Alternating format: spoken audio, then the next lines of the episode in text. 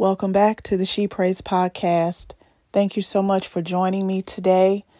I hope that your new year has started off well. If I be honest with you guys, January is Januarying. It has already been an intense month, and we're just starting the third week of January. So I want to encourage you today as we go into prayer that just because things start off rough does not mean that you're on the wrong track. It doesn't mean that you've done anything wrong. It doesn't mean that God is upset with you. It doesn't mean that you're failing. It just means that this is a part of life. Let us pray. Father, we thank you that even when we don't know what to say or how to respond to life's situations, we know that there is safety in you. We know that we can come to you, Father, and hide in you and be reassured and be comforted and be strengthened in you. And for that, we say thank you. We thank you, Father, that you are a constant and consistent and faithful refuge for those who love you that we can always come to you, Father, just as we are, with questions, with fears, with doubt, with concern, and know that you're waiting and that you love us and that you're listening. And we say thank you. Thank you for the privilege to be called a child of God. Thank you for the privilege to worship you in spirit and in truth. Thank you, Father, for the privilege of leaving us a last will and testament which is your Bible, to give us wise instruction and to reassure us and to give us confidence and to give us courage because, God, we desperately need it. And so we say thank you. We thank you, Father, that even when this broken world does what it does and we participate in it or hear of it or see it, we know, Father, that you have already prepared our hearts for the hardships of this life. For we know, and we've said on this podcast many times before, that we live in a broken world and brokenness is going to occur because broken people are in it. And we don't avoid it in our families. We don't avoid it in our churches. We don't avoid it in our sororities or our fraternities or on our jobs or in our neighborhoods because brokenness is everywhere. But I thank you, Father, that Jesus took our place and that he was the perfect sacrifice so that we are covered and we are kept and we are reassured. There is a hope at the end of this life, and we thank you for that. Before we begin to lift up our prayers and our petitions, Father, we want to ask for you to forgive us.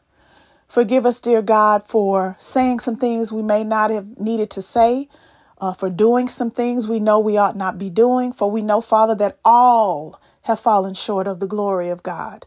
We all miss the mark. We all mess up. We all fall into sin and we all sometimes intentionally sin. And for that, God, we ask for your forgiveness. For we know that when we come to you and we ask forgiveness, Father, that you are faithful and just to forgive us and that you're not going to condemn us. And so we thank you that you are a gracious, loving, long suffering, and compassionate God. And while we know, Father, that you will not um, wag your finger at us and berate us for falling and for making mistakes and sinning, we do know, Father, that when we come to you and ask for forgiveness, you expect us to make a change. And so, Father, I pray that as we ask you for forgiveness, that maybe we be more specific in the thing that we need forgiveness for, that when we speak it out in prayer, that it really loses its power over us because we are confessing something that you already know, but you need us to admit so that we can begin to do the real work of the heart, real work of the character. And so, Father, we pray that if anyone is listening and they're struggling with addiction, I pray that they would confess it to you. If anyone is listening and they're struggling with anger, they're struggling with jealousy, they're struggling with envy, God, I pray that they would confess that to you, that they would be specific, that they would be open and transparent and raw. Not that you don't know it, but that you need to hear them say it so that it becomes real so that they can be humbled, so that they can be changed, so that they can be broken. Because many times, Father, we know that you desire a broken heart and a contrite spirit. Because we know that when we're brokenhearted, Father, you're able to come in. You're able to change us. You're able to speak to us. We're ready to listen when you speak to us when we're broken. And so while we don't desire brokenness and we don't desire suffering, it is promised. And so, Father, I pray that we grow in those moments of brokenness, that we grow in those moments of despair, that we grow in those moments of really dealing with what's dealing with us. For Job declares in the Bible that it was the, the turmoil within him that caused him to speak. And many of us have turmoil going on. And we're speaking things and saying things and thinking things and acting in ways because there's turmoil going on inside. Maybe we've been violated. Maybe we have suffered betrayal. Maybe we're dealing with a sickness. Maybe we're suffering and grieving because someone has died, Father. And that turmoil we're not allowing uh, to come forth, or that grief we're not allowing to come forth and, and to say it to you and to talk with you about it and to sit with the uncomfortableness of it. So, Father, we pray now that as we come to you, that we will be real. That if this month, this year, has already been tough, Father. I pray that we find ourselves tucking away to be with you, tucking away to read your word, to be encouraged, to be hoped, to be helped, to be comforted, and to be strengthened. I pray, Father, that we find ourselves tucking away to be corrected and chastened and disciplined and rebuked by you through your word. In the name of Jesus. Father, I pray against the spirit of pride. So many times, the more knowledge we have of Scripture, the more pride, the more prideful we become. And when we become prideful, we think no one can tell us anything about anything.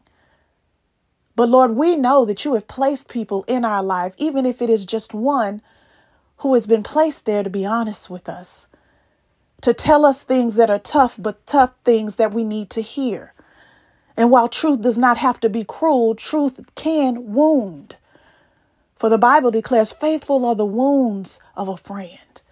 That means that when people we love tell us something we don't want to hear, just because we don't want to hear it doesn't mean that it's not true. Just because it hurt our feelings, it doesn't mean that it's not true. We needed to hear it. Faithful are the wounds of a friend. It's better than you be wounded by a truthful friend than one who deceives you with kisses and flattery and charm and words. And so, Father, I pray that we, we get real with you that as this January goes on and February and March, if we're graced to see it, that we have a real and relevant and vibrant relationship with you. That we're no longer just posting scriptures and posting quotes and, and talking about things that have nothing to do with scripture, but that we talk more about you, that we get closer to you, that our lives are examples of you. Father, I pray against false doctrine and we pray against, Father, worshiping your creation instead of worshiping you.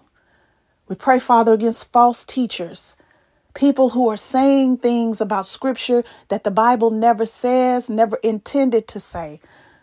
We pray against those, Father, who take uh, Scripture out of context and use it to manipulate, control, and scare people. Father, we pray that the Holy Spirit would arise in those who have been called by you. We're praying, Father, that we are humble, that we are teachable, that we have joy filled hearts and gentle hearts and self control, and that we are peaceable, that we make peace and keep peace with others in the name of Jesus. We're praying that the fruits of the Spirit arise in us. Many of us know too much scripture to be so mean. Many of us know too much scripture to be so moody. Many of us know too much scripture to be so inconsistent in being Christ like. And so, Father, I pray now that, that this trial that we may find ourselves in as January, Januaries, I pray, Father, that it produce in us perseverance. And that perseverance, endurance, and that endurance, character. For that is what we need. We need godly character, Christ like character. I pray that our desire to pray increases, that our desire to fellowship with others increases, that we get back into the building and worship and sing and play instruments and serve to the glory of God, not to be popular or to be entertained or to have a platform or to not have a church home. I pray, Father, that we find ourselves turning our hearts back to you that we are turning our ways back to you, that we're turning our thoughts and our attitudes and our actions back to you. Because we don't, the, the, the, the changing of the year, the changing of the days does not signify a change within us. For real change to occur, there has to be reality mixed in. We got to mix in faith. We got to mix in our troubles. We got to mix in the truth of the word. And we've got to endure and not grow weary in well doing. I pray, Father, that as we lift up our prayers to you, that we leave them with you and that we do what it is we can do in that moment and in that day. I pray, Father, that wherever our feet are, that we would be present. That we don't allow Monday to take us all the way to Friday and we're irritated and pissed off at everybody throughout the week. But I'm praying, Father, that we remain present, that we pace ourselves, that we manage our time and our thoughts wisely Help us to know when to say yes, Father, and when to say no. Help us to know when it's time to pray and when it's time to pray and fast. Help us to know when it's time to make a change for the good, which is to be more like Christ, because we don't need to be just better.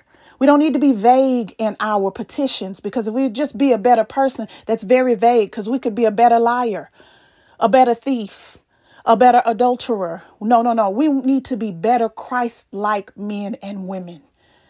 And so I pray, Father, for a spirit of humility, that we would confess those issues in our hearts and that we would really make the change that is necessary. I pray, Father, that we have friendships that support us and encourage us.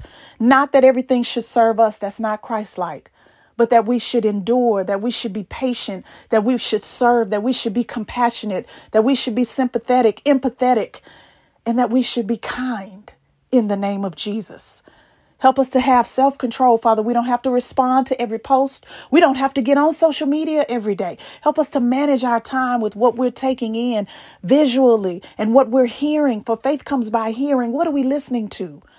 Do we have more faith in our influencers who are influencing us to spend money we don't have, to buy things we don't need, to be someone we don't even recognize when we look at ourselves in the mirror?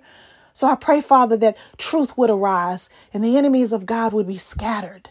I'm praying, Father, that we find ourselves in our closets or in our prayer room or in our car or even at the kitchen sink, interceding for family members and friends and communities and neighbors and this world. I pray that our hearts turn back to you, Father. And even if life is very difficult right now, which for many people it is, as I talk to you now, I'm telling you, January has started off incredibly rough. But there's also joy in the midst of it. And we know that two things can be true at the same time. You can experience joy and you can experience grief at the same time. How do I know that? Because that's what Jesus did. Jesus saw the cross and he was not ashamed. There was joy when he saw that cross. But while he was in the Garden of Gethsemane, he experienced grief. Grief so intense, grief so strong that the Bible declares he sweat blood. So if our Savior can experience grief and joy, so can we. And I pray that each day we just keep putting one foot in front of the other. That we try to be Christ like, that we try to apologize, that we try to forgive, that we mend broken relationships, that we be the mature one in the name of Jesus. And wait patiently for the Lord. Still yourself because He loves you, because He has an expectation on you, and because your faith that you've been given is for your assignment. Get back on assignment. It is in Jesus' name we pray this prayer and we seal it in faith and we say amen. Thank you so much for joining the She Prays podcast. I'll see you again next week on Monday. God bless you.